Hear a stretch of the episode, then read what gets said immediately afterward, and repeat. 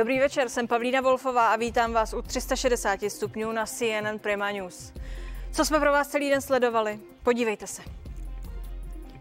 Podařilo se ti zaregistrovat dědečka? Nejfrekventovanější otázka dneška. Registrační systém neskolaboval, ale kritiku sklidil. Očkování se rozjíždí rozpačitě. Zmatkujeme. Proč? Dozvíte se. Přemůže očkování koronavirus anebo přemůže očkování nás? V podvečer přišla zpráva, že firma Pfizer bude dočasně muset omezit dodávky vakcíny do Evropy. Podaří se tedy navzdory složitému startu u nás proočkovat 70% populace? Zeptám se šéfa českých vakcinologů Romana Chlípka a primáře Všeobecné fakultní nemocnice v Praze Jiřího Votruby. Funguje to anebo nefunguje? Vyplatí se následovat nastavený systém očkování anebo se pokusí být kreativní? Zvítězí česká improvizace? Kritizuje vládu, ale jak teď prakticky přispívá opozice? Petr Gazdík z Hnutí starostové a nezávislí v duelu s Juliem Špičákem z ANO.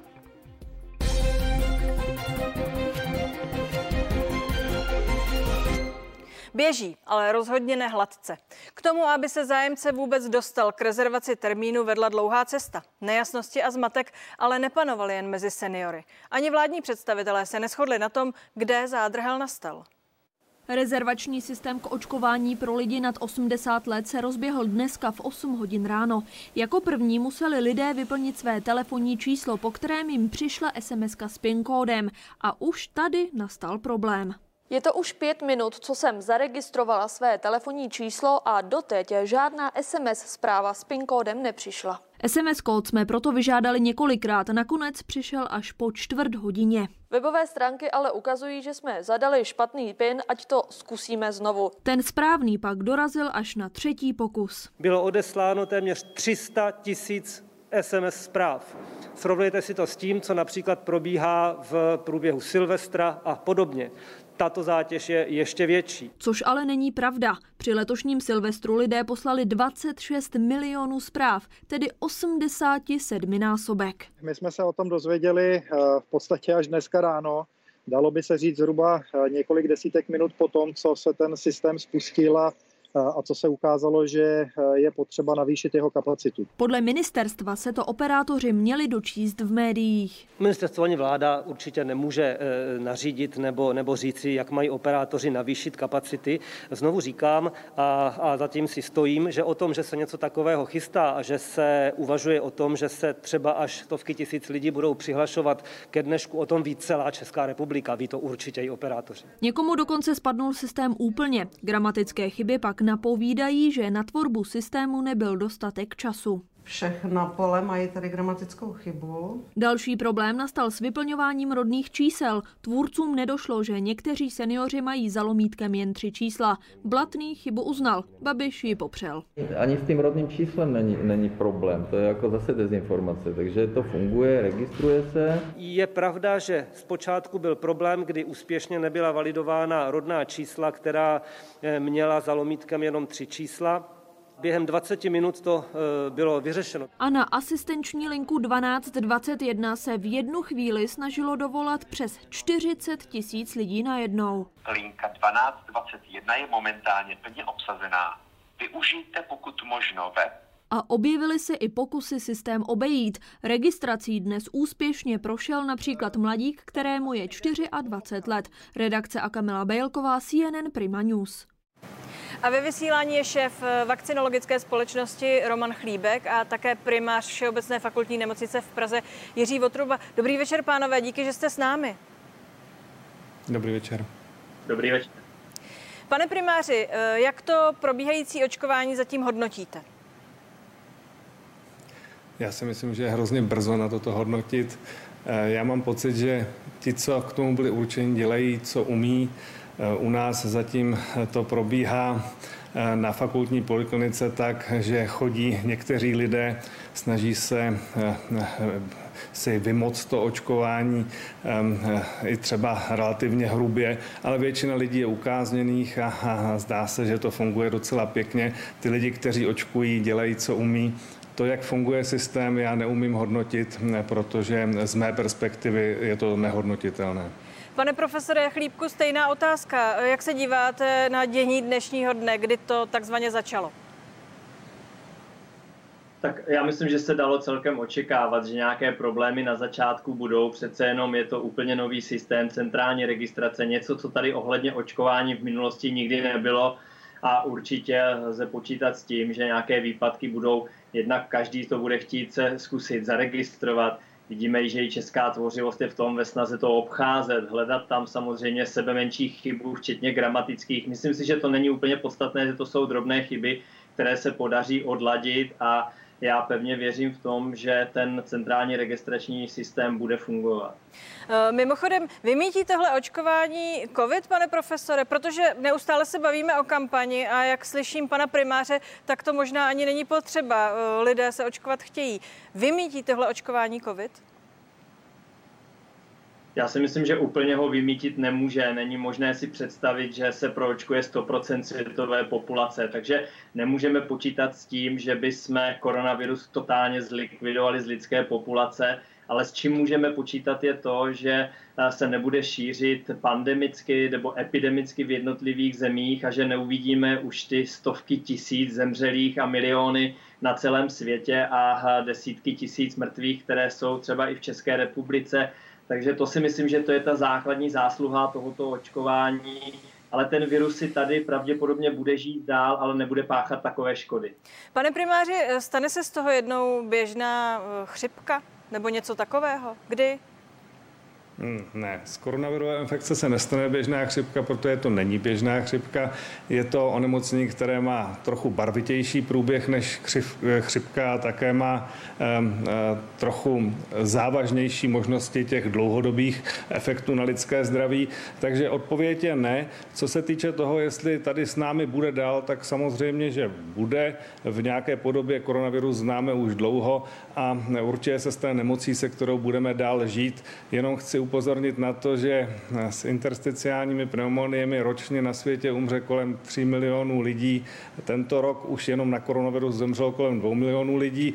To ovšem neznamená, že pneumonie či zápal plic je něco, co by nás mělo překvapovat a měli být z něho, že bychom z něho měli být nějaký opaření. Je to prostě věc, se kterou musíme umět žít a bohužel často musíme i zemřít a je samozřejmě skvělé, že teďka dokážeme naší oslabené, starší a oslabené populaci dát vakcínu.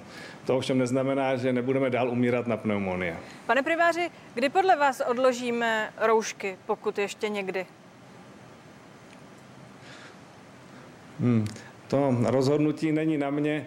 Já, co se týče nošení roušek, eh, nebo jak spíš se asi správně říká ústenek, bych byl eh, poměrně konzervativní. Myslím si, že chránit musíme opravdu především ty eh, lidi, které jsou v rizikových skupinách. Ty se hlavně musí chránit účinnými respirátory. To nošení roušek nebo ústenek v době pandemie má svoje kritiky odpůrce a já nejsem epidemiolog, abych to dokázal dobře zhodnotit. A kdy je odložíme my, no tak to už vůbec nevím. Mimochodem, eh, pánové, Andrej Babiš dnes řekl, že druhá dávka pro zdravotníky, ale také pro něj například, by mohla být posunuta o týden, aby nyní upřednostnil seniory. Dává vám to smysl, pane profesore? Tak eh, samozřejmě ano, posunuta být může a i Evropská skupina expertů Světové zdravotnické organizace potvrdila to, že druhá dávka může být podána a s odstupem 42 dnů. Nicméně to odsunutí o týden nepovede určitě k tomu, aby jsme byli schopni dát dávku více lidem a ochránit více lidí. Je to spíš jakási flexibilita toho schématu v tom, že když někdo například nestihne přijít přesně 21. den, nebo může se stát, že budou nějaké limitace v dodávkách, takže zrovna 21. den tady nebude dostatek vakcín na tu druhou dávku, tak víme, že se nic neděje a můžeme klidně minimálně do toho 42. dne čekat. Takže spíš bych to viděl v jakési flexibilitě schématu, než v šanci, že očkujeme daleko více lidí. Pane primáři, vy jako zdravotník to nenesete úkorně, eh, že tohle eh, pana premiéra napadlo? Ne, ne, já myslím, že to je hluboko pod hranicí relevance to prohlášení, protože co se stihne proočkovat za týden je spíš úsměvné. Eh, pojďme dál. Když reálně vidíme ten průběh, eh, ten start, může dojít k proočkování eh, široké veřejnosti v dohledné době, kdy k tomu proočkování, což je takové zvláštní slovo, které se stále opakuje, podle vás reálně dojít může? Pane profesore. Tak bude to všechno záležet na dodávkách dostupnosti vakcíny, bude to záležet také na tom, jestli se podaří schválit ty následující tři z těch pěti dodavatelů. V tuhle chvíli víme, že určitě ta AstraZeneca dopadne a budeme mít z pěti schválené tři, ale potřebujeme ještě ty další dvě. A pokud se všechno podaří, všech pět se schválí a vakcína bude dostupná, tak si myslím, že té požadované proočkovanosti bychom mohli dosáhnout již někdy Eh, v průběhu léta. Pokud počítám, že počátkem léta bude vakcína dostupná ve velkém už téměř každému, tak potom ten konec léta už by mohl znamenat eh, dosažení té maximální proočkovanosti. Vidíte to, pane primáři, eh, stejně jenom bych připomněla, že k večeru vyšla zpráva, že firma Pfizer musí dočasně omezit dodávky do Evropy příští 3-4 týdny proto, aby mohla zvýšit výhledově kapacitu. Myslíte si, že se těch 70 kýžených procent což je to, čím operuje ministerstvo zdravotnictví, podaří do konce léta proočkovat u nás? Můj názor je, že se to nepodaří v České republice nikdy, ale Proč? Eh, to je protože nebude vůle lidí k tomu, aby se nechalo naočkovat 70% lidí. Já bych rád věřil tomu, že, že proočkovat se nechá co největší počet lidí, protože to určitě má smysl, ale mám o tom vnitřní pochybnosti. Co se týče toho, jestli se to, i kdyby se to ty lidé přáli, stihne do léta, tak se domývám, že ne. Mimochodem, já jsem zmiňovala, že možná není třeba ta kampaň, že ten tlak je takový, že lidé, jak jste říkal, k vám chodí a snaží se dostat k té vakcíně. Může no. za to ta kampaň? A nebo chybějící respektive, anebo naše povaha? Hmm. Já si myslím, že to je taková eh, mixáž eh, těch našich lokálních českých zvláštností, eh, tlaku mass médií, ne, nedobré informovanosti a takové vyčuranosti. To nedokážu úplně taky úplně přesně říct. Každopádně se domnívám, že to, aby jsme stihli proočkovat 70% naší populace do léta, si myslím, že je teda na hranici science fiction. A rád bych tomu věřil, protože si myslím, že by to skutečně výrazně pomohlo v ochraně zejména té rizikové populace. Eh, ve fakultní nemocnici naočkují eh, kohokoliv, když zbývá očkovací látka, tak jsem se to dočetla v novinách. Eh, kolika lidem mimo systém se už o vás takového očkování dostalo? Kde jste vzali ty zájemce? Já si myslím, že to jsou nějaký uh, urban legend, to jsou takové ty legendy, které vznikají například tím, že když se um, ta očkovací látka natáhne a zbývá posledních pár hodin její, její expirace, tak zřejmě na tom očkovacím centru usoudili, že bude lépe oslovit někoho z ulice, než aby tu očkovací látku vyhodili. Nebyl jsem u toho a považuji to za stejně tak nepatrný, spíše pozitivní exces, že nemá smysl zatím zabývat. Eh, pane profesore, eh, je to zjevně mimo systém. Já jsem eh, dnes sledovala případ v Českém Krumlově, kdy ředitel vytvořil depo náhradníků právě z těchto důvodů, co říká pan primář. A tvrdil, že to je v souladu se strategií. Nicméně hejtman dnes podvečer vyzval ředitele, aby odstoupil, protože zjistil, že v tom depu ten, kdo, těch 30 lidí, co dostalo tu vakcínu, nebyli podle uh, té prioritizace. Uh, co vám připadá správné? Tak eh, vytvářet dopředu depo, kde dominantně budu umístěvat nějaké své známé, to určitě dobře není.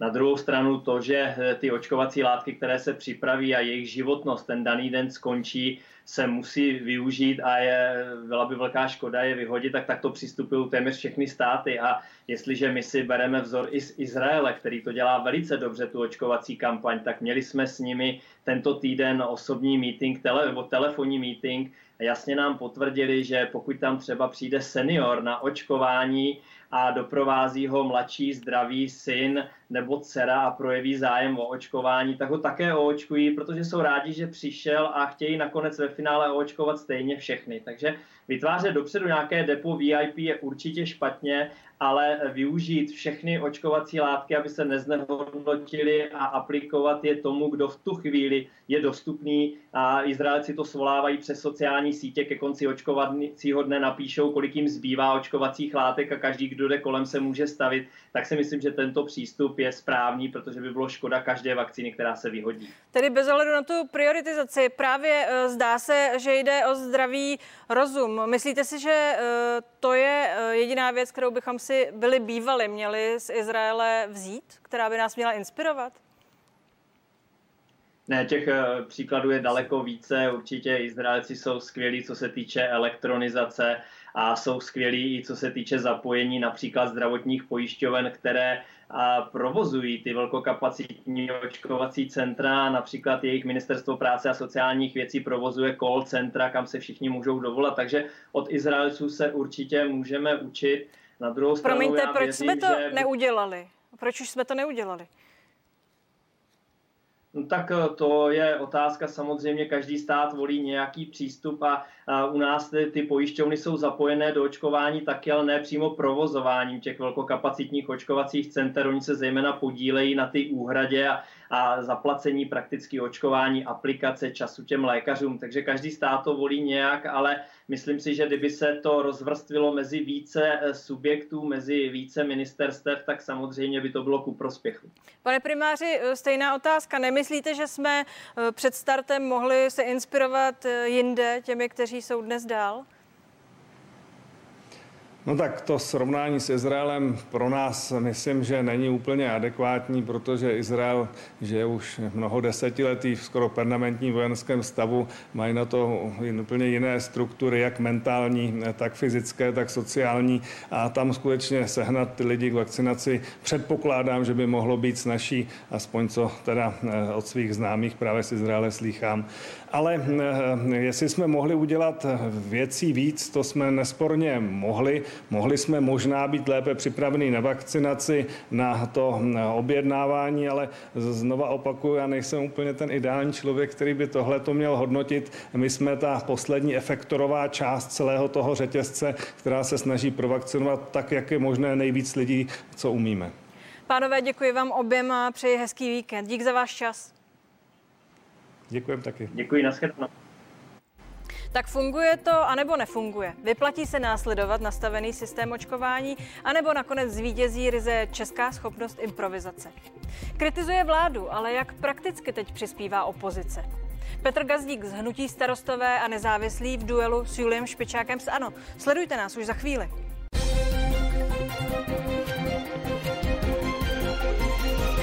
360 stupňů je zpátky, dík, že jste s námi. Tak co, podařilo se ti zaregistrovat dědečka? Nejfrekventovanější otázka dne.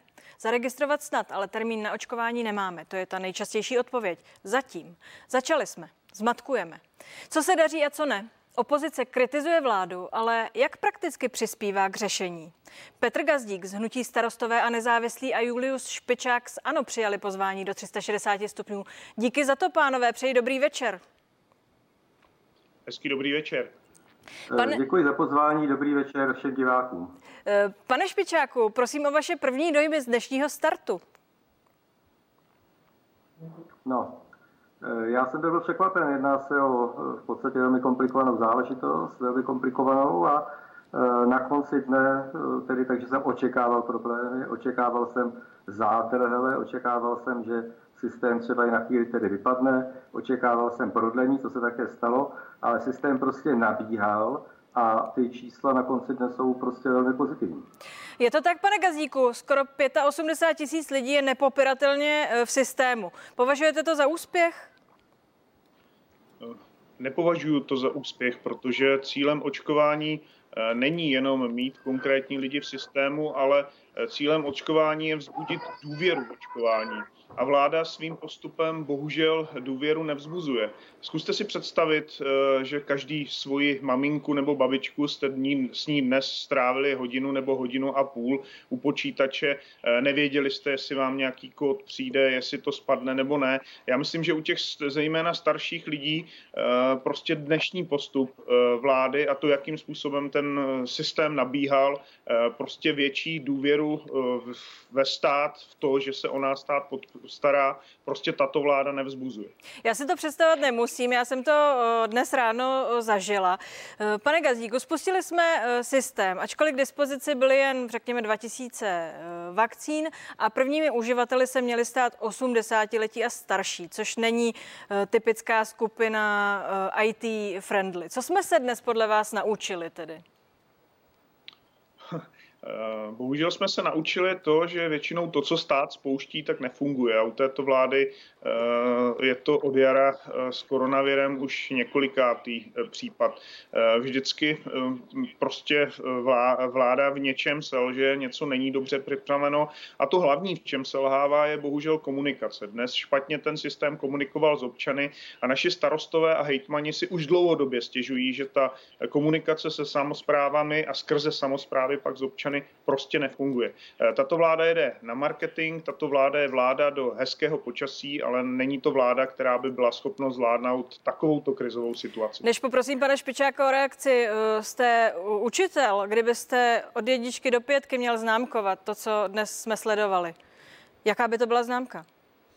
Jednoznačně dostatečná čtverka. Čtyřka. Dostatečné jsou, že jsou, že jsou uh, přihlášeni ti lidé, ale co si přitom zažili, uh, to, že i, uh, některé informace nebyly dány předem, třeba operátorům nebyly dány a to, jakým způsobem to probíhalo, uh, prostě je pouze dostatečné. Pane Špičáku, je to vaše, prosím reagujte. Já se domnívám, jestliže tedy první den se zaregistrovala čtvrtina prakticky všeho té první cílové skupiny, která čítá nějakých 440 lidí, no tak se to nedá brát jako prostě neúspěch. Kolik se jich mělo ten první den zaregistrovat? 300 tisíc? Já se se, prostě promiňte. Takže za den se zaregistrovalo, máme 130 očkovacích míst, zaregistrovalo se 110 tisíc členů cílové skupiny, a z nich 10 nebo 9 tisíc dostalo termín, co jsme chtěli více první den. Já jsem se ptala pana Gazdíka... Kolik se toho zaregistrovalo první den v Holandsku, kolik se toho zaregistrovalo první den ve Francii, kolik se toho zaregistrovalo první den ve Španělsku. Já jsem se ptala pana Gazdíka, co jsme se naučili. Přemýšlela jsem o tom, četla jsem do poslední chvíle uh, noviny. Například, původně se měli hlásit všichni, my ostatní, od prvního druhý. A dnes už si pan premiér myslí, že to je předčasné. Přesto tvrdí, uh, že očkování to nezdrží. Tak se ptám, není to jedna z věcí, kterou jsme prostě potřebovali vidět v praxi a teď vidíme, že některé věci uh, není třeba uspěchávat, pane Špičáku? Já jsem měl, že věci skutečně není úplně třeba uspěchávat, protože prostě ten systém celý bude nabíhat. Prostě ty dávky do toho, do Čech budou chodit v jakýchsi tedy intervalech. Eh, takže prostě ten systém má svůj přirozený vývoj. A kromě toho do toho vstupují nepředvídatelné faktory. Jak vidíte, zpráva dnešního bez sporu, že se tedy patrně sníží dodávka Pfizeru, s čím se vůbec nepočítalo. Eh, takže já mám pocit, že ten systém má svou evoluci a že ta evoluce je naprosto logická a myslím si skutečně, že ten první den, dnešní den, musel zákonitě, zákonitě překonat prostě očekávání. Jenom poslední... Já jsem měl včera podobný rozhovor Otázku v tuto chvíli, promiňte. Kdo to podle vás ano. fakticky vede? Kdo rozhoduje, co a jak bude? Jak eh, nakonec bude eh, strategie fungovat a eh, jak se bude komunikovat? Kdo to je? Je to pan premiér? Tak pan premiér přebírá vrchní politickou odpovědnost, ale já se domnívám, že skutečně si to velice odpracoval a reprezentuje to tedy minister. Pane Gazdíku, eh, je to fér, to, co pan Špičák říká, eh, nějakým způsobem to naskočilo, funguje to, učíme se za pochodu. Eh, nutně se nabízí otázka opozice, která kritizuje, čím v tomto okamžiku může přispět prakticky ale my přispíváme prakticky, my podáváme celou řadu návrhů, my jsme účastní v krizovém štábu. Je to jenom o diskuzi o tom, aby nás někdo poslouchal. Eh, naši hejtmani, naši starostové komunikují hejtmani velmi často eh, s panem premiérem a mnoho věcí mu říkají, bohužel ne, všechny jsou vyslyšeny a pak většinou dojde, dojde na jeho slova. Jako starostové jsme ti praktici, naši hejtmani, krajští zastupitelé, radní, prostě ví, co dělat a je to jenom jenom o naslouchání. Eh, já považuji za čistou demagogii, když si někdo říká, že jenom stačí, eh, že prostě to číslo je dnes slušné, je to, je to zaregistrována čtvrtina lidí, ale jako mm, to, jakým způsobem to probíhalo, to zklamání z těch eh, lidí, to vlastně tak probíhá už od jara. My jsme se dnes naučili, eh, tak jak už jsme se na jaře naučili s rouškami, že nejvíc si pomůžeme, když si pomůžeme sami. Eh, pan profesor Barta, egyptolog, který se zabývá kolapsem civilizací, eh, říká, že v kolapsu civilizací nebo v těžkých stavech máme vytvářet síť pozitivních vztahů. A to jsme se skutečně dnes naučili. Pozitivní vztahy, které máte kolem sebe, tak vám pomohou mnohem víc, než vám pomůže vláda. Pánové, pojďme prakticky do dnešního dne. Kauza z Krumlova. Pan ředitel nemocnice čistě eh, selským rozumem vyhodnotil, že než aby zbylé vakcíny eh, před koncem jejich expirace vyléval, vytvořil seznam lidí, kteří by chtěli očkování příbuzných, známých a těm je nabídl nabídli. Hejtman Kuba vyzval, aby, ho vyzval, aby rezignoval, že je to mimo systém. Pane Gazdíku, dává vám to smysl?